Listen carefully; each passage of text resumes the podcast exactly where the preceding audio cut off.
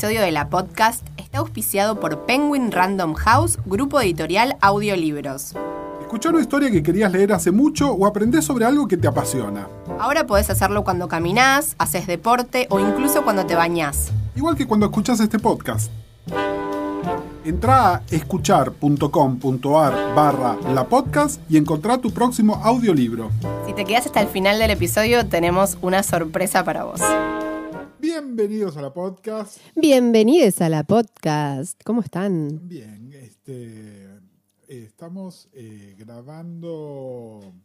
Nada, creo que, a ver, quiero, quiero blanquear algo. Blanqueemos. ¿Qué, qué de todo?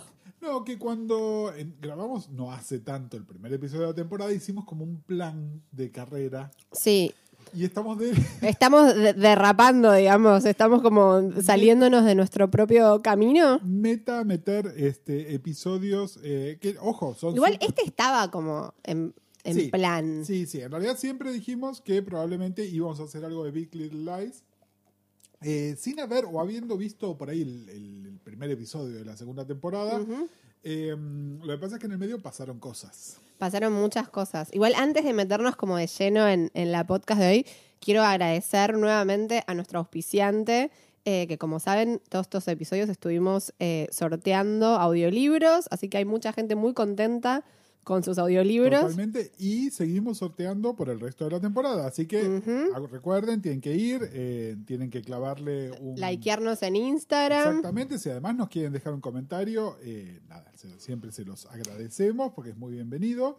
Eh, Y recomendar a Eh. gente. Y si, si no nos recomiendan por el contenido, recomienden por el audiolibro gratis, que es un premiazo. Está buenísimo. Este, no, y esto que si lo ponen en las stories y mencionan Ujú. a arroba la punto podcast, duplican sus chances de ganar algo. Y quería decir eh, al aire, porque capaz hay gente que no es tan extrovertida y no se anima a preguntar, pero la semana pasada, o sea, la semana pasada a que estamos grabando este podcast, eh, una chica nos escribió en Instagram diciendo, che, estoy viendo los audiolibros de eh, Penguin Ran- Random House, Háganme una recomendación. háganme una recomendación. Así que me puse a ver el catálogo y tengo dos recomendaciones muy enfáticas para hacerles. Muy enfático. Muy enfáticas. Una tiene que ver con el, el mundo series Ajá. eh, que es El Jardín de Bronce, que es una novela argentina que fue llevada a, mm, digamos, toda la novela se adaptó en la temporada 1 del Jardín de Bronce en HBO y ahora hicieron una temporada 2 que es off-book, digamos. Sí, que, que me parece que es muy relevante a nuestro episodio de hoy. ¿Qué pasa cuando seguís off Seguís, book? exactamente. Igual en este caso yo creo que el, que el autor, porque es amigo de amigos, eh, tenía, es que como que, digamos, era un personaje que él había seguido, eh, había seguido pensando cosas. Es una Había- novela de hace unos años. idea, había había una idea. Recomiendo El Jardín de Bronce para cualquier persona que le guste el policial y me parece que escucharlo en audiolibro debe ser una gloria absoluta. Eh, es un policial de esos que realmente no te deja dormir porque lo único que querés saber es qué pasa. Esa es mi recomendación uno. Mi recomendación dos no es una serie, pero es una novela con un formato muy serial. Eh, y creo que eh, en algún momento vamos a ver o una película o una serie. Lo sé porque eh, averigüé por los derechos de este libro para adaptarlo y me dijeron que ya, Ya estaban estaban vendidos. que es eh, Kentucky's de Samantha Schweblin. Lo recomiendo mucho, mucho, mucho. Así que dos joyitas en el catálogo de Penguin para los que les interesan los audiolibros. O sea, si se quedan con ganas de seguir escuchando cosas y la o- podcast es solo una vez cada 15 días, O pongan, eh, se ganan el libro y no experimentaron con audiolibros y quieren ver qué onda, bueno, es una buena manera de meterse, de meterse en tema.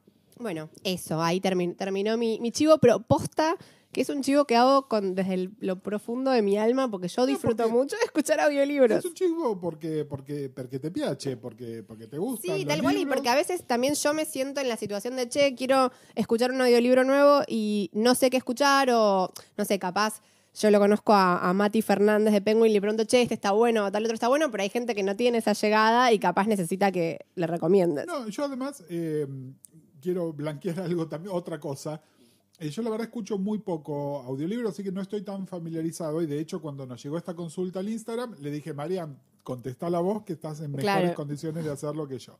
Y nos metemos entonces de lleno con el programa de hoy que hay tanto para decir. Hay tanto para decir. Bueno, es la segunda temporada de Big Little Lies. Eh, estamos en... Me, arch- me encanta igual que, que, mm, digamos, meta que se vuelve el título de la serie, ¿no? Big Uh, Little re. Lies. Pero bueno, estamos eh, on record, digamos, eh, se pueden ir y buscar el episodio del año pasado donde hablamos de Big Little Lies. La serie nos encantó, le encontramos un montón de cosas a favor, desde su retrato de los personajes femeninos a la construcción de la historia, la construcción de la cosa psi, que para mí era muy importante y está muy bien manejada.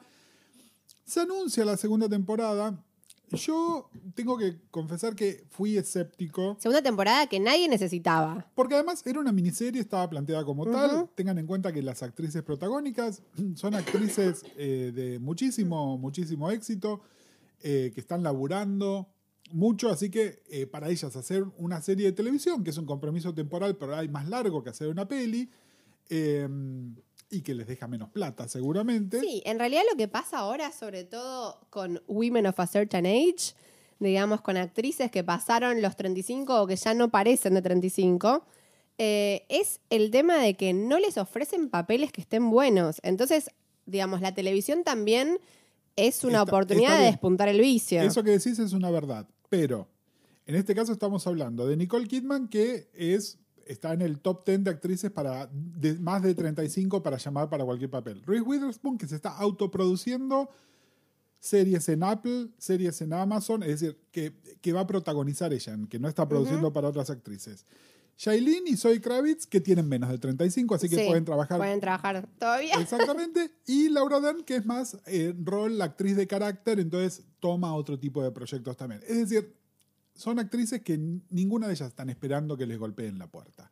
Me parece Sí, no, obviamente, pero digo que entiendo por qué pueden elegir un proyecto como Big Little Lies que les, les permite, digamos, contar un arco de personaje o explorar, digamos. Tienen no una, sino un montón de escenas que realmente están buenas para actuar. Y creo que en el caso de todas, además, antes de aceptar el papel, leyeron el libro, les gustó el libro y dijeron, bueno, vos vas a ser Renata, vos vas a ser Bonnie, que era como, supongo que es como una zanahoria adicional que te ponen, ¿no? Es bueno, ah, sí, qué, qué lindo personaje, lo voy a hacer. Bueno, también creo que en algún punto te da un poco una seguridad cuando, cuando te dicen, bueno, esto está basado en una novela o hay un material en el que basarse, porque muchas veces cuando te traen un proyecto de tele, te dan el piloto o te dan los primeros tres capítulos y realmente es un acto de fe, porque Sí, no sabes cómo van a aterrizar ese barco. Una Biblia por ahí, ¿no? En- con, con series un poco más... Sí, pero la Biblia, digamos, es- la Biblia es la gran mentira de la televisión, digamos. Sí.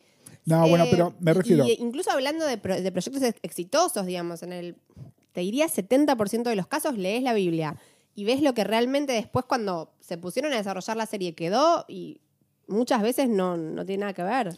Bueno, de todas maneras, el tema es que eh, para sorpresa de varios, incluyéndonos, eh, se hace la segunda temporada eh, con dos novedades importantes. Una era que se sumaba al elenco Meryl Streep, que es, bueno, Meryl fucking Streep, ¿no? Es una de esas personas que Claro, es como como... a quién, la única persona que podía sumar que fuera más A-list que la A-list que tenía era sumar a Meryl Streep. Exactamente, es como, como es incuestionable, ¿no? Es una de esas cosas. Y la otra era que como Jack Marvalet estaba muy comprometido haciendo Sharp Objects, se bajaba él de la, de la dirección y la llamaban a Andrea Arnold, que es una directora inglesa. Yo no estoy familiarizado con Ah, el cine de Andrea Arnold. sí, yo sí, porque mm, Es decir, le- yo lo le que vi son, agradezco, son los episodios de Transparent que, Ok.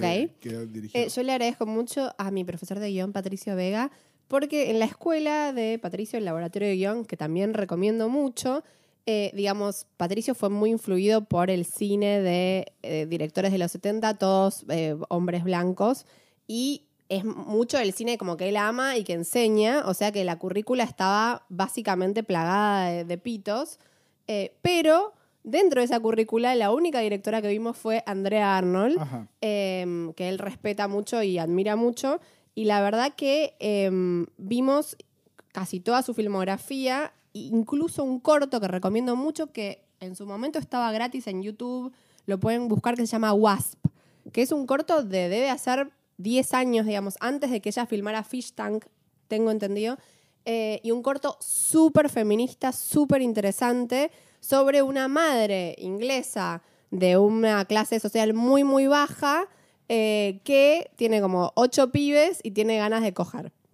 Eh, es genial, el corto es muy, muy bueno, es casi un mediometraje y, y plantea ya desde ese, eh, de ese corto una mirada de André Arnold como... Bueno, eso te iba a Sí. preguntar. ¿Qué, si me tenés que decir, bueno, una, una película o un producto audiovisual dirigido por Andre Arnold tiene una característica distintiva, ¿cuál sería? Me parece que, que, en principio personajes femeninos protagónicos Bien. eh, con miradas del mundo muy particulares. Que eso, eso estaba como dado ya del material original, acá, digamos, ¿no? Sí, pero Andrea Arnold suele trabajar con personajes más marginales en su filmografía. Ok, esto o sea, es- sí, no sí, con sí. Señoras de Monterrey, sino con, eh, bueno, una, su película más mainstream, que es la que hizo en Hollywood, se llama American Honey, eh, es sobre un grupo de, de jóvenes que se dedican a vender suscripciones de revistas y qué sé yo, como una especie de estafa piramidal. Em, pero, digamos, son todos personajes bastante border, podríamos decir. Ok. Y, y- y periféricos, a ver, em, periférico a lo mainstream, no solo económicamente, sino socialmente, ¿no? Ok, y acá además como para proveer cierta continuidad con la temporada 1, aparte de todo el, el equipo de actrices y haciendo de los mismos personajes, ¿no? Porque también podrían haber hecho eh, la gran Ryan Murphy hacer una serie de miniseries donde estas mismas actrices hacían otros personajes. Bueno, no, la idea es que era efectivamente una continuación. Entonces David Kelly, que fue el guionista de toda la temporada 1, volvía y eh, Liam Moriarty, que es la autora del libro, si bien ella no, eh, no tenía escrito otro libro, sí participó, digamos, de alguna manera, tenía como el- el- la aprobación final de todo lo que pasaba y suponemos que además aportó ciertas ideas, sobre todo teniendo en cuenta que podemos considerar que hay un final abierto en, el- en- en la historia yo, 1. yo eso- yo el libro, la verdad que no lo leí. Eh, y te pregunto, no sé si vos leíste esto en alguna reseña o algo, ¿la temporada 1 termina exactamente igual que el libro? Termina ¿O el el mismo- libro avanza un poco más? No, termina en el mismo lugar que el libro. Ok. Pero el libro no avanza la historia más de lo que vimos nosotros tampoco. Es decir, nosotros no sabemos qué pasó con ellas. Eh, por ahí la serie lo que tiene es un final más feliz, si se quiere, ¿no? Donde están estas, las cinco amigas en la playa y bla. Bueno, Perdón, yo algo que leí es que de la misma manera que The Handmaid's Tale en la temporada 1, más allá de que cubre todo el el, arco libro, general todo el cubre libro, todo el primer libro, hay cosas como subtramas que no explora, que se exploraron en la temporada 2. Y que acá pasó lo mismo. Como que hay algunas subtramas que estaban en el libro y que usaron para esta temporada. Ni. Yo ahí, eh, ahí leí y de hecho eso se aplica nada más que al personaje de Bonnie y hasta ahí no más. Hay algo de inspiración en el personaje de Bonnie y nada más. Recapitulación salvaje. eh, la historia era de estas cinco mujeres, dos de ellas las unía de alguna manera que habían tenido eh, relaciones violentas con el mismo tipo, que es finalmente la famosa misteriosa víctima del asesinato de la serie. Y la mano ejecutora, por decirlo de alguna manera, fue el personaje de Bonnie. Fue la que lo empujó por la escalera, si bien las cinco mujeres estaban presentes. Que fue algo bastante criticado igual la temporada pasada, porque parecía medio un Deus Ex Máquina, como que no había algo que llevara orgánicamente a que fuera Bonnie la que lo mataba. Bueno, y acá es donde está el tema. Esto nos lo comentaron eh, la gente que leyó el libro de la temporada número uno. En el libro sí está desarrollado que Bonnie eh, viene de un hogar eh, abusivo y entonces eh, de alguna manera ver lo que está haciendo Perry en ese momento le trae como un flashback y por ese motivo es que ella procede como procede. Esto en la serie jamás nos lo dijeron y se supone que eso es lo que intentaron retratar acá. De todas maneras, se- según me, y esto es lo que lo leí hoy, de hecho, eh, en el libro, el hogar abusivo, el que abusaba de ella era el padre, eh, tenía una connotación no solo violenta, sino un poco más sexual, y acá eso está como ¿Y completamente Bonnie reescrito. en el libro es negra o es blanca? Me parece que no es negra. Me Yo parece- creo, creo que leí que no. Creo que no. Creo que no. Y además, eh, recuerden, eh, toda la historia original está, es en Australia, no en los Estados Unidos. Entonces, eh, los temas raciales y de clase son diferentes. En cada país son diferentes, de hecho. Y acá se adaptaron de alguna manera para que la acción transcurriera en Monterrey, California, tal como, como lo estábamos viendo. Bueno, la serie empieza. eh, yo creo que el primer episodio logra lo que un buen episodio de temporada tiene que lograr, ¿no? Que es engancharte, presenta al personaje nuevo, que es el personaje de Mary Louise, que es Meryl Streep, queda claramente posicionada detrás de su fachada de señora este, correcta como, entre comillas, la villana. Parece que Meryl eh, estaba muy enojada con que se considere que su personaje era la villana. Eh, esto lo dijo. ¿Por qué estaba? ¿Pero qué creía que estaba haciendo? Mira, en realidad, aparte del escándalo del que vamos a hablar ahora, eh, salió la actriz que hace de la abogada de Celeste. Sí. Que tiene un papel muy menor, que parece que al principio no era tan menor. Salió a boquear. Y dijo, dio dos datos. Uno es que había un personaje principal que en el primer draft del guion moría, que todos sospechamos que era Bonnie, y que eh, Meryl tenía notas sobre el guion con que el personaje fuera tan claramente un villano antagonista y no por ahí una persona con más dimensiones, ¿no? Un personaje más tridimensional que actúa en base a su experiencia de vida y lo que le está pasando y bla. De alguna manera son las dos cosas pero, Pero, a ver, la villanía me parece que es un rol en una historia. Hay villanos tridimensionales y villanos que no. Bueno, hay, que ver, hay que ver cómo era el guion que le pasaron. Porque además acá está el otro tema que yo creo que cuando lo comentamos en la temporada 1 lo comentamos con cierta agradable sorpresa, que es que David Kelly es un guionista de televisión mucho más tradicional, de televisión de aire, de fines de los 80 y de los años 90, es el creador de Ali McBeal, es el creador de The Practice. Eh, es un tipo que escribe eh, televisión comercial buena, de prestigio, porque de hecho muchos de estos productos ganaron premios y, de hecho Ali es uno de esos personajes que está en el panteón de los 100 personajes más conocidos de la televisión. Em, él es abogado y en general sus series, sus protagonistas son abogados, así que suele escribir mucho de esto, pero que nunca fue el tipo más, este, con la voz más particular o, más astuto para escribir guiones. No, es alguien de la vieja televisión, de alguna manera.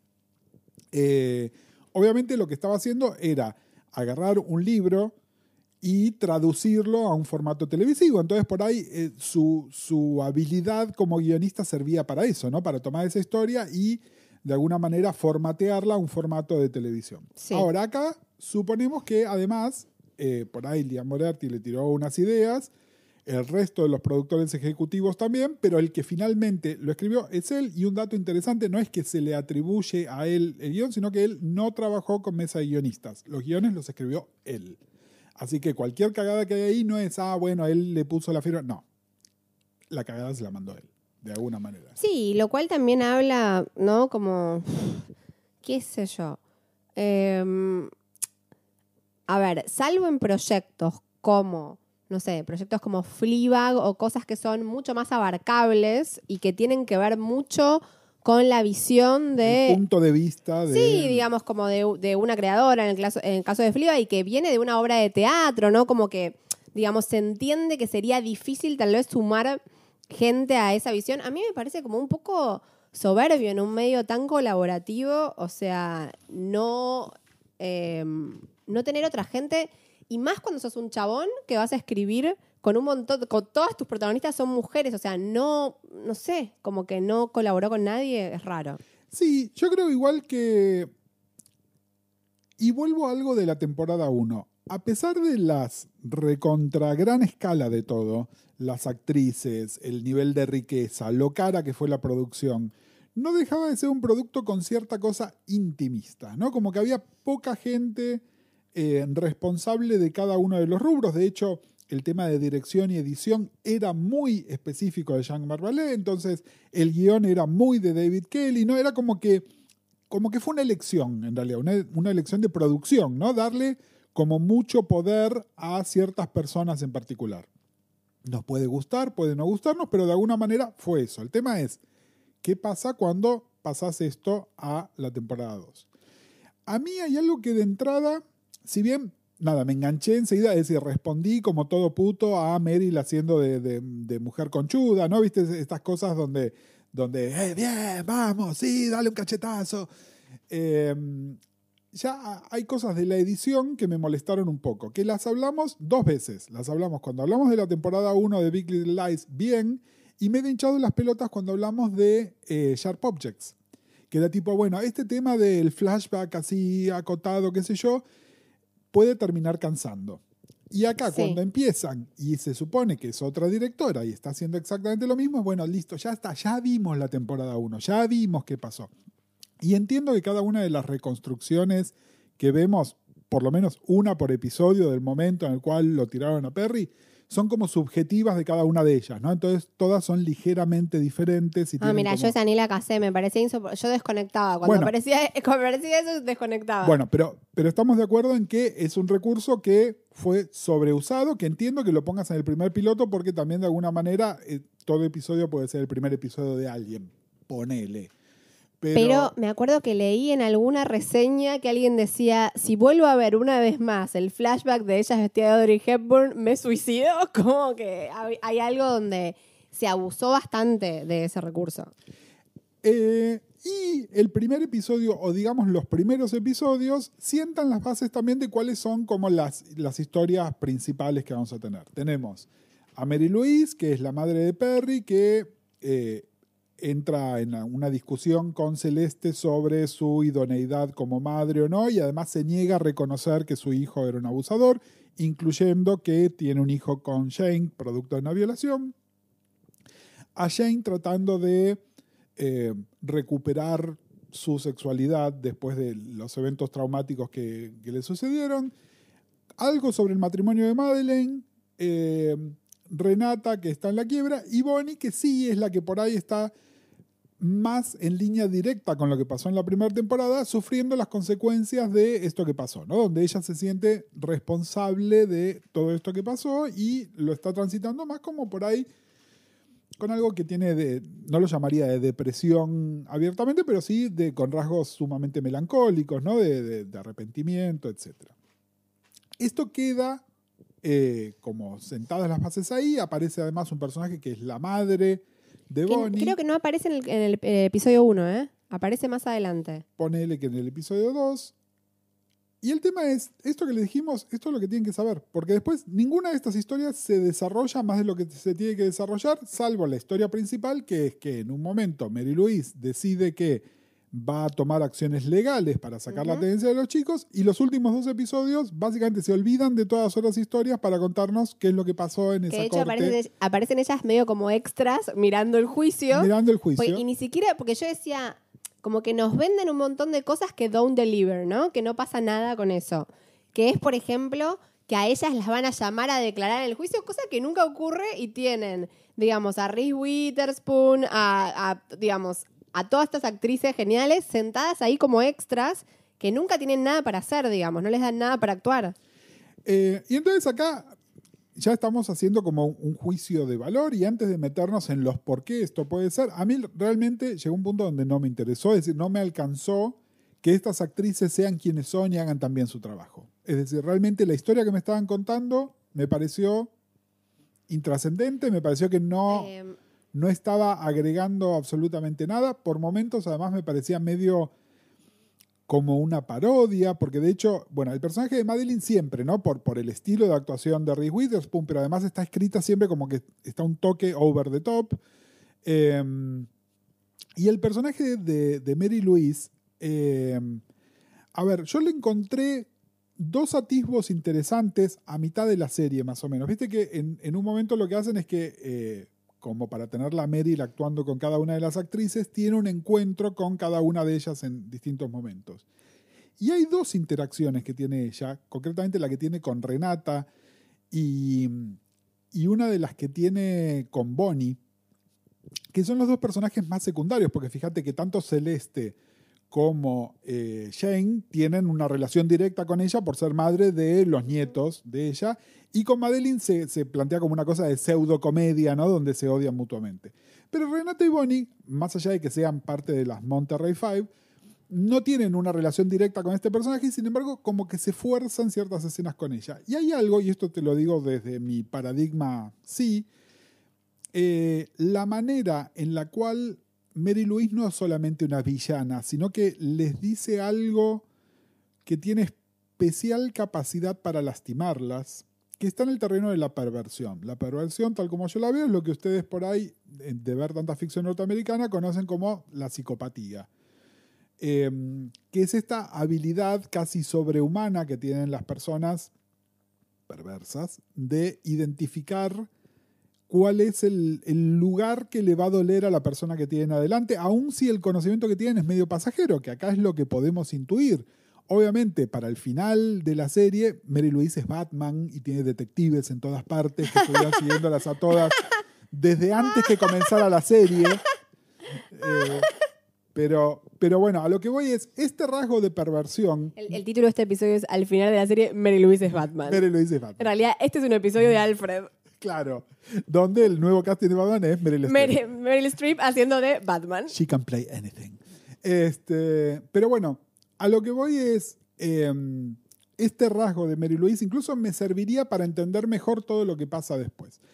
Y acá es donde me empiezo a hacer preguntas, porque, a ver, eh, esto que estamos hablando entre líneas con Mariana y que está presente, si no estuvieron leyendo las noticias, básicamente a mitad de la serie, exactamente a la mitad de la serie, en la revista IndieWire sale una nota con un montón de fuentes anónimas cercanas a la producción donde dice, el producto que ustedes están viendo no es la visión final de Andrea Arnold. Una vez que ella terminó de dirigir los episodios, los volvió a tomar Jean Marvalet, que ya había terminado de hacer Sharp No Objects. exactamente. Ella se va a Londres a editar, que de hecho hay alguien eh, credited, digamos, eh, de edición también con apellido Arnold, Ajá, que no es ella. ok. Digamos, ella se va a editar, no sé si con una hermana, hermano, familiar o whoever, a Londres. Y después de eso, según esta, allegedly, digamos, según esta nota, eh, Jean-Marc Vallée dice, ah, tipo, estoy, estoy libre, tengo tiempo libre. Y como el producto, el, finalmente el dueño del producto es HBO, HBO le dice, danos los masters y nosotros nos hacemos cargo. Y que, aparte de esto, se refilmaron una serie de escenas y que el producto final que vimos, en realidad es el producto final que Una armó serie de Vallée. escenas, 17 días de filmación, es lo que dice la nota. Sí. 17 días de film, es un montón. Claro, no tenemos idea en realidad qué es lo que se filmó o no se filmó. Está bien, ¿no? pero, 17, jo- refilmar 17 jornadas Sí, sí, con, con actrices que, en una serie que son que 8 episodios, Sí, sí. digamos, es un montón. con actrices que valen 100 mil el día.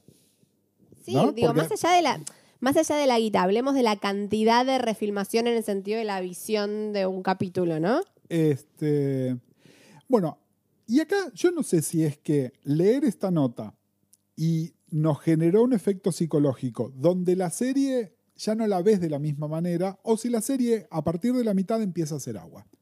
Porque me parece que hay un planteo de los primeros episodios que puede gustarte más, menos, interesarte más, menos, pero que estaba en un nivel de calidad por lo menos similar al de la temporada 1. Y de repente, yo no sé si es que nosotros la empezamos a ver de otra manera o que la serie realmente se va a los caños. En los últimos dos episodios seguro, por esto que vos decís. De repente la única historia que nos estaba mostrando era esa. El resto de las actrices eran extras en esa sala y después tenían una escena que duraba un minuto televisivo en un episodio de 50. Bueno, tengo mucho para decir al respecto de esta pregunta de Gus, que es, yo no vi la serie semana a semana, Vos vincheaste. o sea que yo vi el primer episodio, después leí la noticia y después vi todo el resto. Ok. O sea que, eh, y a mí, sinceramente, más allá de eh, lo que me, digamos, que, que reconocí, obviamente mi visionado estuvo completamente condicionado por haber leído esa noticia. Sin embargo, me dio ganas de vinchearla, digamos, y salvo el último episodio que me pareció muy malo, todos los otros me parecieron muy disfrutables. Ajá. O sea, siento que me gustó mucho más que a vos la segunda temporada, em, lo cual me parece conflictivo. O sea, no, No. me gusta, digamos, todo el contexto, No, me ver. gusta que le hayan sacado la serie a Andrea Arnold. Está bien, pero, pero, pero, a ver, y esto, eh, si estuvieron escuchando los últimos episodios, saben, Mariana en este momento está participando activamente en la producción de una serie internacional de, no les voy a decir el mismo presupuesto que Big Little Lies, pero con, Ojalá. con stakes similares en cuanto a trabajo en equipo, a producción de varios países y productora importante y gente que está distribuida en el mundo y funciones muy asignadas, ¿no? Este es el equipo de guionistas, este es el equipo de dirección, etcétera. Vos sabes mejor que nadie, y es más, lo dijiste en el episodio de Fosse y Verdon, que estos productos, más allá de que tengan una visión individual, son un producto colaborativo. Obvio, sí. Y que Y hay ya- mucha gente opinando. Y esto lo sabemos, y sobre todo cuando hablamos eh, en- en muy en particular de Matthew Weiner, ¿no? Que finalmente este es un medio de productor ejecutivo, que es el que tiene la última palabra en todo, y los productores, los productores y productoras ejecutivos de Big Little Lies no eran Andrea Arnold, básicamente.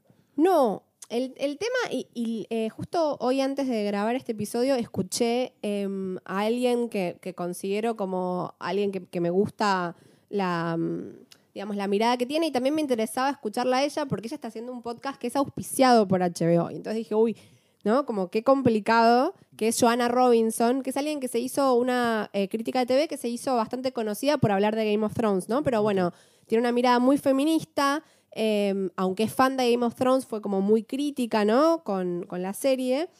Eh, y ella lo que decía es que algo, una información clave que no te- tenemos, dos informaciones que no tenemos. Una es quién es la fuente de ese artículo Sí, de que, que nunca estuvo claro, no pero se sabe. Pero por otro lado, y esto vale, vale la aclaración, justo unos días antes que estemos grabando esto, eh, fueron las, este, las upfronts de HBO, donde a, a los directivos de HBO se le hicieron todo tipo de preguntas, desde hablar del final de Game of Thrones a la controversia de esto. Y nadie salió a negarlo. Es más, todos lo que dijeron es, bueno, es este es eh, eh, a discreción de la, de Bueno, de la hecho, el cadena comunica- poder hacerlo. El comunicado que sacaron no lo niega, No, no, más, más bien lo reafirma. Exactamente, es decir, eh, nadie salió a desmentir lo que decían. En realidad, la única que no dijo nada es Andrea Arnold. No, Que probablemente no tiene. dijo nada. Que probablemente tiene un non-disclosure también, Bueno, por no lo dijo cual no puede decir nada. y no dijo nada ni Reese, ni Nicole. Sí, la- las, las, las actrices productoras. Jean-Marc. Ballet tampoco dijo nada y David Kelly tampoco dijo nada. Digamos, el comunicado fue un comunicado genérico que no tiene que no tiene nombre y apellido, digamos. Es de los señores HBO, que es como no sabemos quiénes son. A ver, lo que dice Joanna Robinson, que yo adhiero, es que por un lado no sabemos qui- quién es la fuente y por otro lado no sabemos qué es lo que se le prometió a Andrea Arnold in the first place.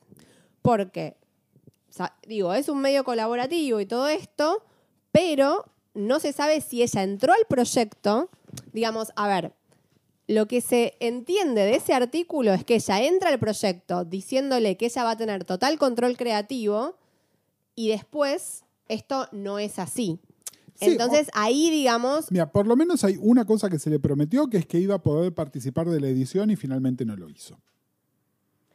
Porque si no, ella no se hubiese Sí. llevado el producto y equipo. o aún de- peor, porque eh, me parece que, que una cosa es que no, no edites nada y otra cosa es que hayas tenido un corte tuyo y que después te lo reediten todo. Sí, y, es más, eh, no sé si, si le prestan atención a los credits de, de Big Little Lies, aparecen eh, acreditados algo así como 10 editores. 11. Once. que, que es, que es una barbaridad en cualquier medio, digamos, ¿no? Incluso en series como Big Little Lies y Sharp Objects que tienen 8000 microcortes y que Ballet trabaja con un equipo de productores que incluye a su esposa y otra gente también. Van a ver mucho nombre francés porque son todos canadienses. Eh, pónganle que son 6 y acá son 11. Es decir, claramente eso es un clusterfuck, ¿no? Es un, una gran, un gran cagadón. Sí, digamos, a ver, es, la verdad yo no, no puedo hablar de qué es lo que pasó. Sí, eh, me parece que este escándalo nos hizo a muchos reflexionar sobre medio la carta blanca absoluta que le dimos a la temporada 1, ¿no? Como que en la temporada 1 no nos hizo ruido que una historia que era la historia emblema eh, protagonizada y producida por dos de las más eh, influenciadas, eh, como influential, Influyentes. influyentes eh, actrices, ¿no? Que esta historia estuviera básicamente, creativamente dirigida por dos varones. O sea, que la escribía un chabón y la dirigía un chabón y la producía un chabón. Bueno, yo creo que eh, en realidad si se hizo es porque la novela original estaba escrita por una mujer y porque dentro del equipo de producción ejecutiva había mujeres de peso, además, ¿no? No- Claro, no, esa- mujeres esa es la nombre, pregunta que también nos hacemos ahora. ¿Cuánto peso? Porque la gran pregunta es, ok, ponele que Nicole y Reese no están hablando por su contrato. Pero además de eso, ¿ellas no se enteraron de esto? ¿Se No. enteraron y no pudieron hacer nada? Yo, O creo, no yo, sé. creo, yo creo que se recontra enteraron y que deben haber sido. Y a ver, tienen todo el derecho del mundo a que el producto no les gustara. Eh, yo soy productor ejecutivo de una serie, me pasan el primer corte, por más que sea una directora de prestigio de yo, y no me gusta, y me reservo el derecho a decir, bueno, vamos a salvar lo que se pueda, vamos a refilmar, vamos a hacer lo que sea. El tema es, eh, acá no tenemos esas cartas y quedan como los villanos. Eh, Jean Marbalé, que finalmente es al tipo al que le dieron el laburo, Sí, ¿no? me, me parece que es muy complicado igual. eh, es muy... a ver, es, muy es una situación muy complicada. Es muy complicada para opinar desde mi lugar. Pero, pero además es muy complicado porque a nadie se le ocurrió que esto se iba a ver como un total desastre. O sea, llaman... A ver, y, y quiero contar algo de mi vida personal. Em, que, que- que me pone muy loca. Y que creo que, como siempre, eh, Bojack Horseman es la serie que más lucidez tuvo al respecto de Para este tipo contar de este tipo de historias. La semana pasada me llaman de un lugar en el que yo trabajé en el pasado y que no me fui en buenos términos, pero porque no me trataron bien. Pero no sé por qué me siguen llamando como si fuéramos como Intis. que íntimas, sí. Em, y me llaman para ofrecerme un laburo y lo que me dicen es, es, eh, digamos, una serie, que no voy a dar detalles para que no sea arrastrable, pero necesitamos tu mirada femenina porque son todos chabones. Ya que te digan, digamos, te vamos a traer a un lugar donde está dirigida por un chabón, todos los otros escritores son chabones, y necesitamos que vos vengas a traer tu mirada femenina, me rompe las pelotas. Eh, porque si querés una mirada femenina, pensalo de otra manera. No, trae, no trates de traer el cospel, viste, como la persona que vaya a venir a Sí, eh, sí, no. mágicamente hacerte no un sea- pinkwashing. Que no sea, no sea un parche, sino que sea algo que por diseño ya estaba incluido en la y narrativa que digo, no sé si conocen el concepto de pinkwashing, pero básicamente es, y que Bojack Horseman también lo, lo- lo muestra muy bien por lo que le hacen a Diane. ¿Vieron cuando a Diane la llevan a que ella esté ahí, que no haga nada, pero como se va a ver que hay una mujer en los créditos, entonces la, la serie no estuvo totalmente escrita por varones. Digamos, una cosa es que vos realmente tengas un lugar para, para poner tu mirada y que sea un proyecto donde realmente interesen las miradas diversas.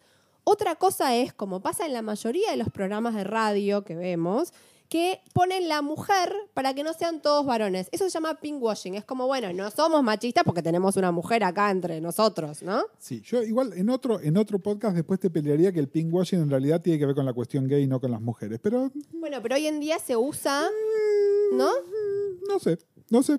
Por eso, en otro programa nos, nos, documentamos los dos y volvemos Y a lo, hablar lo charlamos. Bueno, pero digo, capaz no se llama pinkwashing, no lo sé. Bueno, pero, pero la idea Pero es la, la idea es como esto de traer una mujer porque se ve bien. Desde afuera, la óptica, ¿no? Total. Eh, y de hecho, cuando la llaman Andrea Arnold, yo pensé, qué bueno que llamaron a Andrea Arnold, ¿no? Como, Sí, porque está además bueno no- que en un proyecto así lo dirija una mujer. Porque además podrían- la podrían haber llamado a Michelle McLaren, que es una directora de televisión, mujer que trabaja para HBO, que es mega exitosa, pero que nadie diría tiene un punto de vista femenino o feminista. Es una directora súper profesional.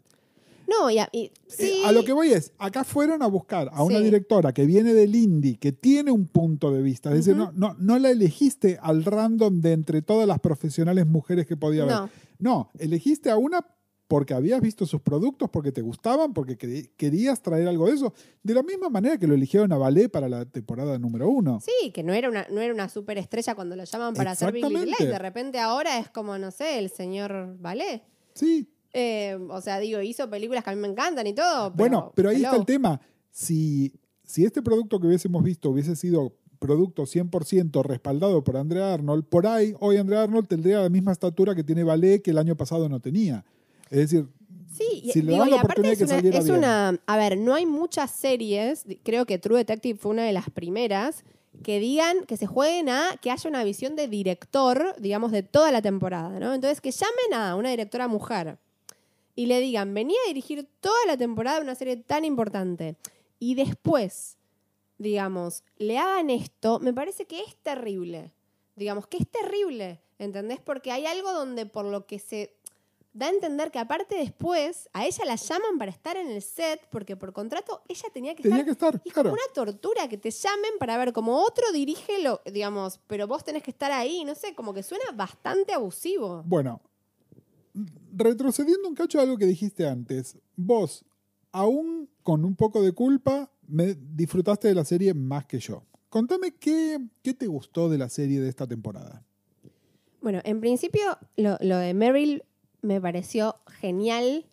Eh, es cierto que probablemente si no era ella, hubiera sido un personaje imposible de mirar, pero hay algo, ¿no? De la actuación de ella y de su expertise que hace, digamos, que le da una verosimilitud. A ver, ¿vieron esas cosas que uno sabe que pasaron en la vida real y dice si, a ver, si no hubieran pasado en la realidad Sí, serían sí. completamente si esto fuera, si, inverosímiles? fuera, si fuera un guion, no se lo cree nadie. Bueno, si este personaje no fuera actuado por Meryl Streep, sería completamente inverosímil. Pero como es actuado por Meryl Streep, me hace sentir que esa persona existe, que esa persona es real y que tiene esas reacciones. Y me generó un nivel de no lo puedo creer em, de villana de telenovela, pero bien a nivel Mad Men, ¿no? Como me, me generaba em, una sensación de impotencia y de. em, como de injusticia, como que encarnaba una injusticia, pero a la vez em, yo entiendo su punto de vista.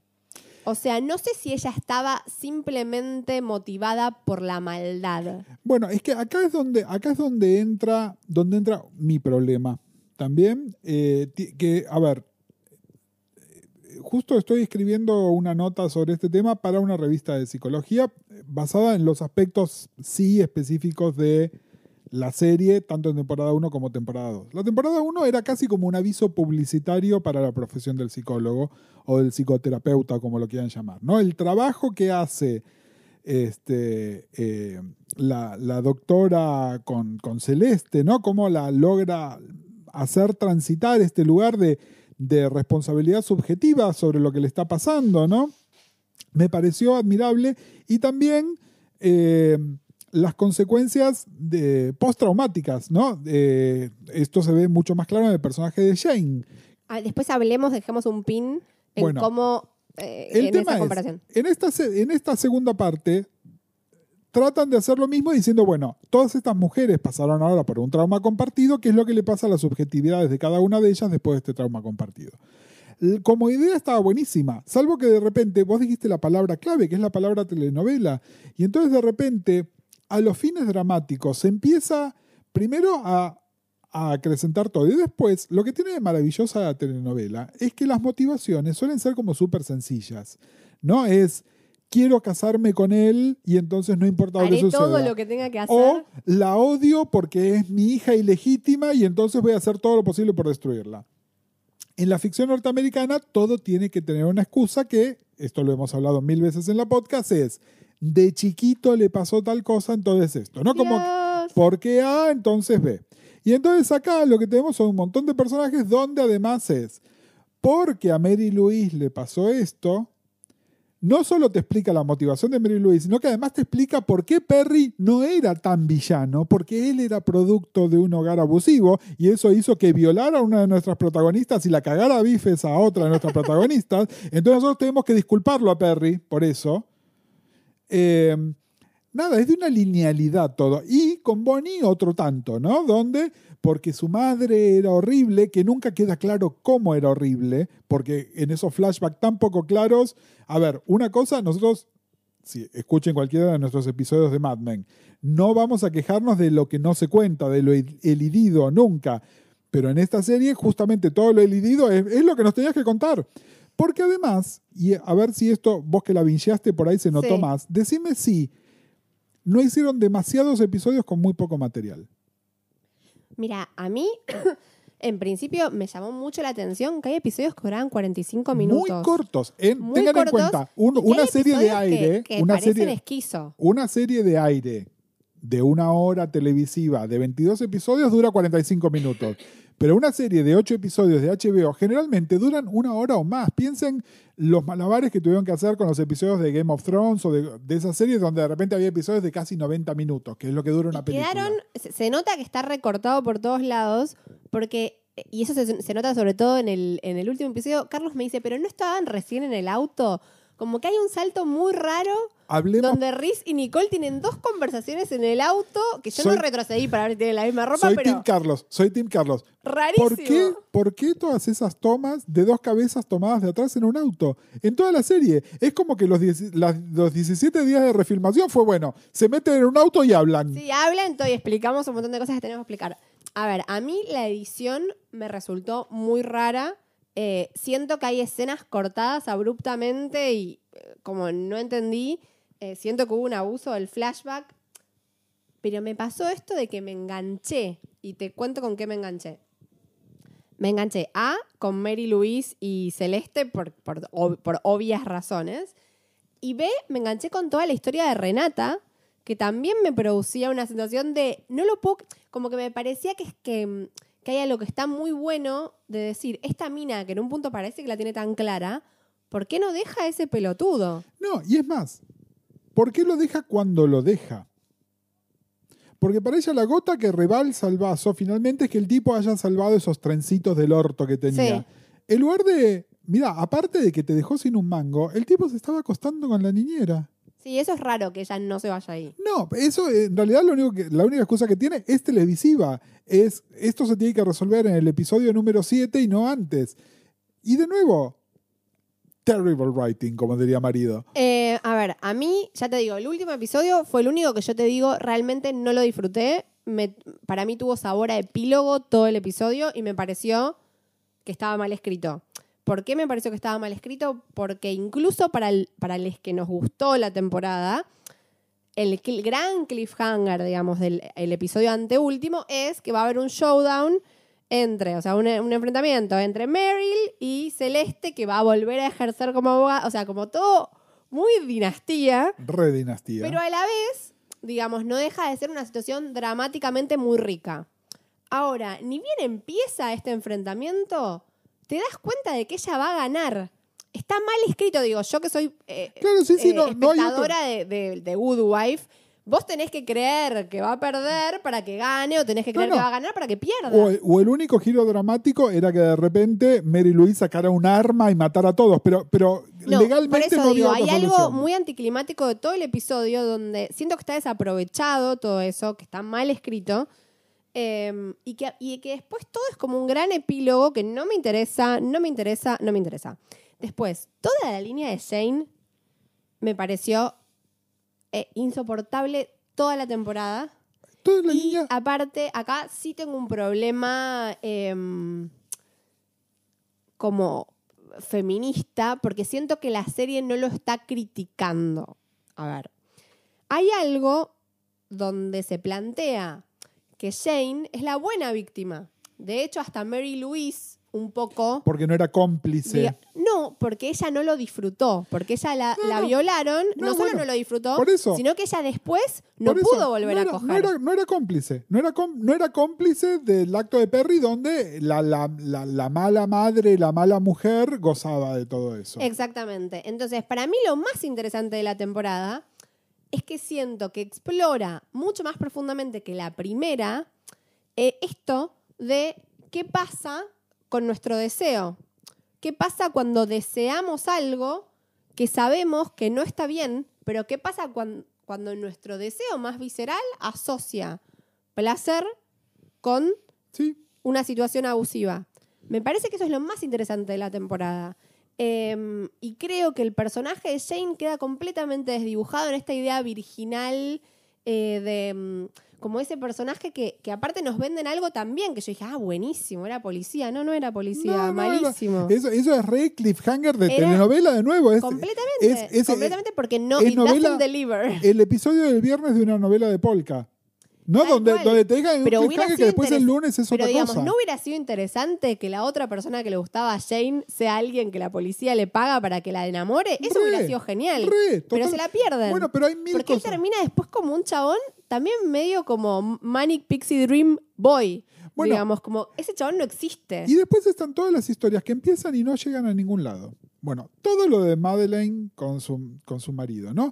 Eh, él que es seducido por la mujer del tipo que se había acostado con él. Yo que Bueno, nunca... eso también sale de la nada, no y se que nunca, entiende. nunca se resuelve y de repente él dice, bueno, renovemos los votos y va a estar todo bien. la hija de Madeline que no quiero ir a la universidad, que sé yo, nunca más habla del tema. La, rivalidad entre ex maridos de, de Jane, que, a ver, si esta fuera una serie ongoing de 22 episodios y te querés plantear como característica de esos personajes de esa rivalidad, bien, pero acá en esta serie donde todo tiene que significar algo de alguna manera, porque son pocos episodios, pocos personajes, pocas situaciones, no me tires todas esas cosas que después no vas a desarrollar porque no se te canta desarrollarlas. Sí, a mí me pareció rarísimo, sobre todo porque, a ver, cuando termina el, el anteúltimo episodio, todo el mundo dijo, eh, David Kelly lo que quería era escribir una de abogados, bla, bla, bla. Como que decían que él había llevado la serie a lo que él sabía escribir. Y lo que me llamó más la atención es que un tipo que justamente su fuerte es escribir series de abogados, termine una, una serie donde el clímax tendría que ser un juicio y, y esté mal. O sea, eso me pareció muy raro. Sí, a mí, a ver, eh, en general, incluso si no hubiese sabido lo de Andrea Arnold, yo creo que hubiese quedado insatisfecho. Es decir, a mí realmente me, me quedé con gusto muy poco. Y sobre todo, y esto me pasó con Handmaids, y cada vez que ahora sale una miniserie y me gusta, ¿entendés? Tengo, tengo miedo de que salga Chernobyl 2, ¿entendés? Es, es tipo, chicos, ¿Qué problema hay con que algo no tenga una secuela? Yo entiendo la plata que está. Y de nuevo, miren que lo odio a Ryan Murphy, estoy, grabado diciéndolo. Pero la idea que tiene el tipo de repito el elenco, pero te cuento una historia distinta, me parece brillante. ¿Entendés? ¿Para qué estirar innecesariamente historias? ¿Cuál, ¿Cuál es el objetivo? No, no lo puedo entender. El otro día, eh, yo no sé si no era un amigo de la casa, que no sé si no era Christian Foshu o, o alguien más, decía, bueno, no sean tan millennials que ahora quieren que les cancele, que, la- que- que los productos que les gustan no duren. No, no es eso. Sí, Es fue que Cristian, me acuerdo del tweet. hay productos que están concebidos como series y hay productos que están concebidos como una historia acotada con un principio, medio y fin. No tratemos de alargarnos Igual más. para mí, digamos, también es una serie. O sea, el hecho de que no tenga múltiples temporadas no, no lo hace menos serial. No, no, pero me refiero a la, a la serie Open End, ¿no? Que puede Sí. durar 20 temporadas, si querés. Es que me parece que hay ideas que dan para eso y otras que no. De todos modos, digamos, a mí estos personajes me siguen pareciendo interesantes los personajes. Como que más allá de em, las historias. Por otro lado, cosas que me parecieron rarísimas, pero no sé si malas, pero raras, es esto como de repente la cosa mega eh, post-progre, donde Celeste y Jane y, y los hijos, digamos, en feliz, eh, en feliz cúmulo, se juntan y tienen como una... Bueno, pero mira, hay- bueno, pero eso, eso- es raro, pero puede ser raro bien. pero mira, porque ahí hay otra cosa también y un argumento más para no hacer, no hacer la segunda temporada o hacer una segunda temporada totalmente diferente.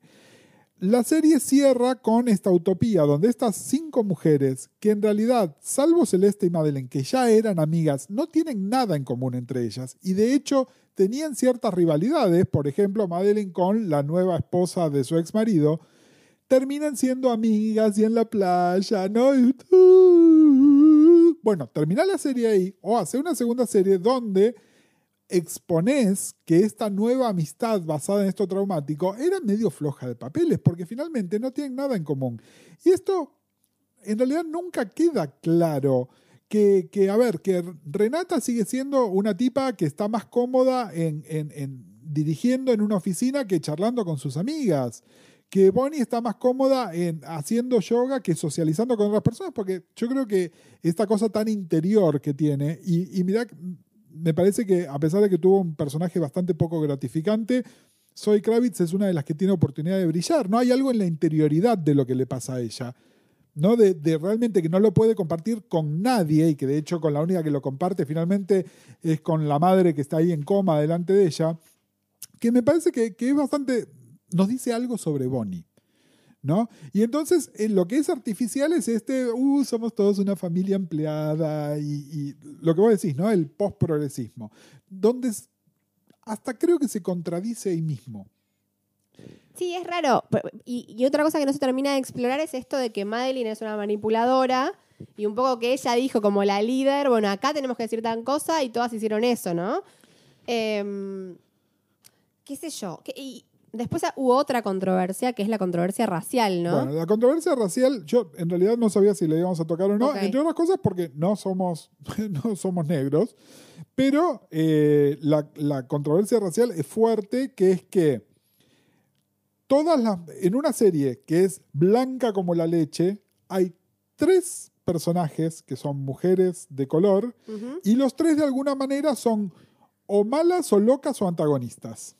¿No? Y estos son la policía, que está Sí. tratando de investigarlas a ellas, Bonnie, que fue la mano ejecutora del crimen, y la madre de Bonnie, que tampoco terminamos de saber exactamente qué es lo que hizo. Eh, que sí, que es raro, ¿no? Porque además, fíjate que Bonnie de por sí es como la representante de la otredad, ¿no? En, esa, en ese lugar que es este, como una especie de utopía blanca, ella es la única persona de color hasta que aparece la madre. Y la otra es la policía que finalmente, si no estuviese Mary Louise, sería la que nosotros tenemos que ver como la antagonista de nuestras heroínas, porque es la que está tratando de, bueno, ¿cuál es la verdad? Sí. ¿no? Eh, incluso hoy escuchaba a alguien que decía, nunca terminan de, de aclarar, pero aparentemente sería ella la que mandó a la FBI a que lo investigue al marido de Renata, ¿no? Es decir, donde más allá del cumplimiento de la ley hay una cosa de como, te vas a hundir Al- conmigo. algo que, que también leí que dije, ¿qué onda? Es por qué, por qué la policía estaría tan interesada en esclarecer la muerte de un tipo que se sabe que era un abusador, ¿no? Como, ¿por, qué- por qué tienen tantas ganas de saber que, por qué se ensaña? Mira, yo, yo te digo qué, qué historia escribiría yo.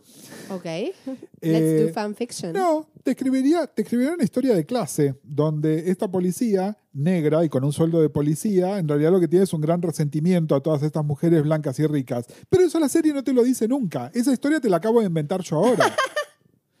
¿No? Contámelo, contámelo. De nuevo, llename esos 10 minutos de televisión por día que me estuviste robando, que me ponías promociones antes de que empezara Euforia, contándome esa historia. Y no me la contaste. Es eso. Sí, am- em, no sé, a mí también me produce mucha, mucho respeto como opinar de este tema porque la verdad que no sé si tengo las herramientas para opinar. Em, a mí, incluso habiendo leído la controversia, no me pareció tan terrible a mí, digamos. Em, como que no sentí que, que el personaje de, de Bonnie, o el- como, como que sentí que igual había un montón de personajes horribles blancos también, no sé. Sí, sí, sí. Me parece que, que es una serie con personajes horribles. Está bien, pero el lo cierto es que las tres mujeres negras son tres que o son antagonistas o hicieron algo sumamente dudoso. Bueno, pero Bonnie podríamos decir casi que es el personaje más querible. Digo, Sí, ojo, hay, yo te la complico más. No Y- sé. Y, esto, por ahí no leo los medios feministas correctos, pero quiero que alguien además me analice por qué de estas tres mujeres negras, las dos que están en pareja están en pareja con hombres blancos. claro, bueno. ¿Entendés? Es decir, el tema racial es mucho más complejo de lo que parece. Me parece que está mucho más... De nuevo, mi práctica, mi paradigma Bueno, hay parte de la serie- multideterminación. Y acá me parece que nos está faltando Hay multideterminación. una serie que no sé si estás viendo, que se llama Years and Years. Sí, ¿La estás viendo? la estoy viendo. Eh, ¿Te voy a spoilear algo? ¿La terminaste? No la terminé. Tengo los... los ¿A cu- a poco- ¿Hasta dónde viste? tengo cuatro primero. Ya, ya se Ok. murió el personaje Ok, clave. ok, ok. Entonces ya viste esto. Em, hay un personaje, digamos, muy principal, que es que también se llama Celeste, ¿no? Sí. Que es la mujer de uno de los hermanos, que es la mujer negra Sí. de uno de los hermanos de la familia Lyons, que son como súper blancos. Y sus hijas, obviamente, digamos, ambas son negras, una más negra que la otra, Sí, sí, digamos, pero, son, son, hijas son mixed race. de una mamá negra y un papá blanco.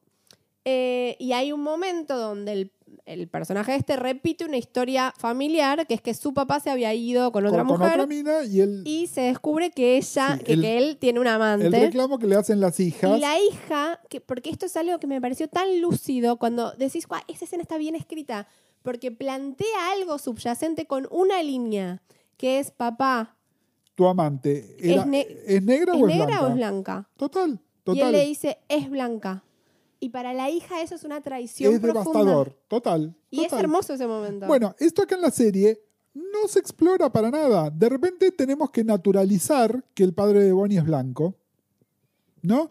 Donde además incluso, fíjate que lo que sabemos de la biografía de Zoe Kravitz es que su padre es mixed race, pero ella, sus padres son negros ambos, ¿no? Así que ni siquiera es que, ah, bueno, hay algo de la historia personal Ajá. de ella. Lenny Kravitz Sí. Es hijo de una mujer negra y un hombre blanco, por eso se llama Kravitz de apellido, Ah, es un negro judío, digamos. Sí. Él se casó con Lisa Bonet, que es negra, y ambos tuvieron una hija que es. Sí. Es ella en realidad es Por eso, es- no, por eso ella Ponele está... que es, es un cuarto Claro. blanca y judía, pero en realidad es básicamente una persona de descendencia afro. Sí. ¿no? Por eso podés argumentar que es clarita o no. Y ponerle que ella hubiese dicho, bueno, me interesa explorar el tema este, Sí. multirracial. Sí. Igual, no, no, te, no, no exploran nada. La madre estaba casada con un tipo blanco y ella repitió porque encima está casado con un tipo que es medio como el padre, que es medio un pelmazo blanco. Sí. ¿No? Porque en realidad este, en la entrelínea es ella. Eso es algo que Es me pregunté esa. también toda la temporada. ¿Qué le vieron Madeline y Bonnie a este señor? No, Porque bueno. eso tampoco me lo cuentan. Madeline no lo entiendo. Bonnie, de alguna manera, lo que vio es un señor muy parecido a su papá. Pero tampoco es que ella tiene algo. Porque creo que, de nuevo, algo que por ahí estaba mejor explorado en el corte de Andrea Arnold o, o en mi imaginación. en, en el corte de mi imaginación. eh, Igual ella- era como una tiene- serie mitológica, que es el corte tiene- de Andrea Arnold que nunca vamos a ver. ella tiene un resentimiento con el padre porque no la protegió cuando la madre era violenta con ella. Es decir, así que no es que ella tiene un gran apego a su padre tampoco. Como para repetir y irse con un tipo que es igual al padre. Sí, bueno, igual esas cosas, digamos, vos sabes mejor que nadie que esas cosas pueden suceder. Obvio que sí, pero lo que voy es, de nuevo, en una serie donde me estás diciendo porque A, B, bueno, exploralo un cacho. Bueno, yo igual quiero traer eh, dos series. Pero estamos son hablando de esta serie. No, pero pará, pará, pará. Quiero traer dos series que son paródicas, donde parodian cosas que Big Little Lies hace en serio. Una de estas series es Crazy Ex-Girlfriend, Sí. donde todos los personajes van a la misma psicóloga, o si no a su marido, que Ah, atiende bueno. en el mismo lugar. No, no, me, no me hables de eso porque, de nuevo, en Crazy Ex-Girlfriend es una parodia. Es una Acá- parodia, pero acá, lo hacen en serio. acá, es la eh, única psicóloga que, existe hace, en Monterrey. hace parejas, familia, Sí, todo, todo, todo, coaching. terapia individual, coaching, todo, todo. Todo, todo, todo. Multidimensional. ¿Por qué? Es, eso, eso, me, eso me pareció, por ejemplo, ahí sí dije, ahí me cae la Eso, verosimilitud. eso es lazy writing, ¿no? Es escritura vaga. ¿Por es, qué? Nada, porque, porque Es tipo la psicóloga de Monterrey. Exacto, es la como, si vi- única. como si vivieran en, la- en el pueblo de Dawson's Creek, o sea, Debe- debe no hay ser- otra. Debe ser riquísima, porque Eh, además... terrible, increíble. nada, me No, encantaría. Igual algo, algo- de algo de humor que me pareció muy bueno es cuando Bonnie dice, acá nadie duerme y esta clase tipo se llena, es un money make, es como, eh, me, me- me llueve el dinero. Que ahí hay como medio una mirada un poco así como más irónica de ella sobre la sociedad en la que vive, ¿no? Que, me- que también me parece un momentito que no, no termina de desarrollarse. Bueno, un tropo es esto de la psicóloga de todo el mundo va a la misma. Y otro tropo es eh, trayendo Barry, ¿no? Como la detective negra que no tiene ninguna característica más que ser la detective negra. Más que es, es la detective negra, sí, sí. Y que, y que tiene, eh, es este muy... eh, tiene mucho, mu- mucho drive, ¿no? Sí, Es- sí, sí, es sí, hasta las últimas consecuencias. sí, Y tiene como unos instintos que no se sabe bien por qué, pero pero están. Bueno, a ver, eh, hace una hora que estamos dando vuelta a esto. En conclusión, a mí la verdad no me gustó la serie, la segunda temporada, salvo por, por estas grandes actrices que me gustan y que por ahí si veo un clip, si veo... A ver, igual Gus, yo te tengo que te tengo que call on your bullshit. Porque es cierto que vos, sobre todo últimamente, si algo realmente no te gusta nada, No, lo no, abandonás. Estoy, estoy, sí, bueno, y esta no la abandoné. No, no, yo estoy, yo estoy, es- a ver, chicos, estoy conchudísimo. No, no, no. Pero por eso No digo, me gusta- algo, no me algo gusta nada. la terminaste. Y a ver, y en parte culpo a la tarea de podcastero, es decir, yo realmente hace mucho que no veo televisión por placer nada más, ¿no? De hecho, las cosas que veo por La placer son... tarea de podcaster, me debo a mi podcast. No, pero a lo que voy es que realmente las únicas series que, que miro por placer nada más son aquellas que sé que nunca vamos a hablar acá, ¿no? Que las mencionamos en el primer episodio de la temporada, no sé, cuando miro una de superhéroes, una cosa así, donde además puedo apagar todo mi, criterio y relajarme un cacho y no me importa que esté mal escrita, no me importa que la actuación sea de cartulina, porque no tengo que hacer un comentario informado sobre esa serie. Sé que no es más que, el chicle que estoy comiendo, no, pretendo otra cosa. Pero bueno, este producto es HBO, incluye a por lo menos tres ganadoras al Oscar, eh, directores de super prestigio de- del cine independiente. Entonces mi expectativa es más alta. Es eso. Bueno, está bien, pero digo, es como que, a ver, para, para que quede claro, porque si no parece que, ay, che, nos pareció un- una bosta, más allá de que a mí me gustó más que a vos, como que estamos hablando igual de un producto que digo, que tiene un montón de cosas que están bien, digo, que las actuaciones están súper, como que tiene un montón de cosas también que sostiene que uno la termine de ver. No, no, totalmente. Porque no- nos ponemos a veces como a dar todo eso por sentado y no, No, no. decirlo, Y además- no es poco tampoco. No, no, y además identificar qué es lo que más te gusta de una serie. Mira, yo hay algo que, que, eh, noto cada vez más, sobre todo con la gente que le gusta mucho el cine, el cine en serio, ¿no? Que en general, ¿Qué es el cine en serio? me refiero, no, no, que no es, ah, me gusta mucho el cine porque voy mucho al cine, sino a la gente que realmente eh, le interesa la historia del cine y, y que analiza eh, como un medio visual y sonoro, y, eh, no como, como todos los aspectos del cine.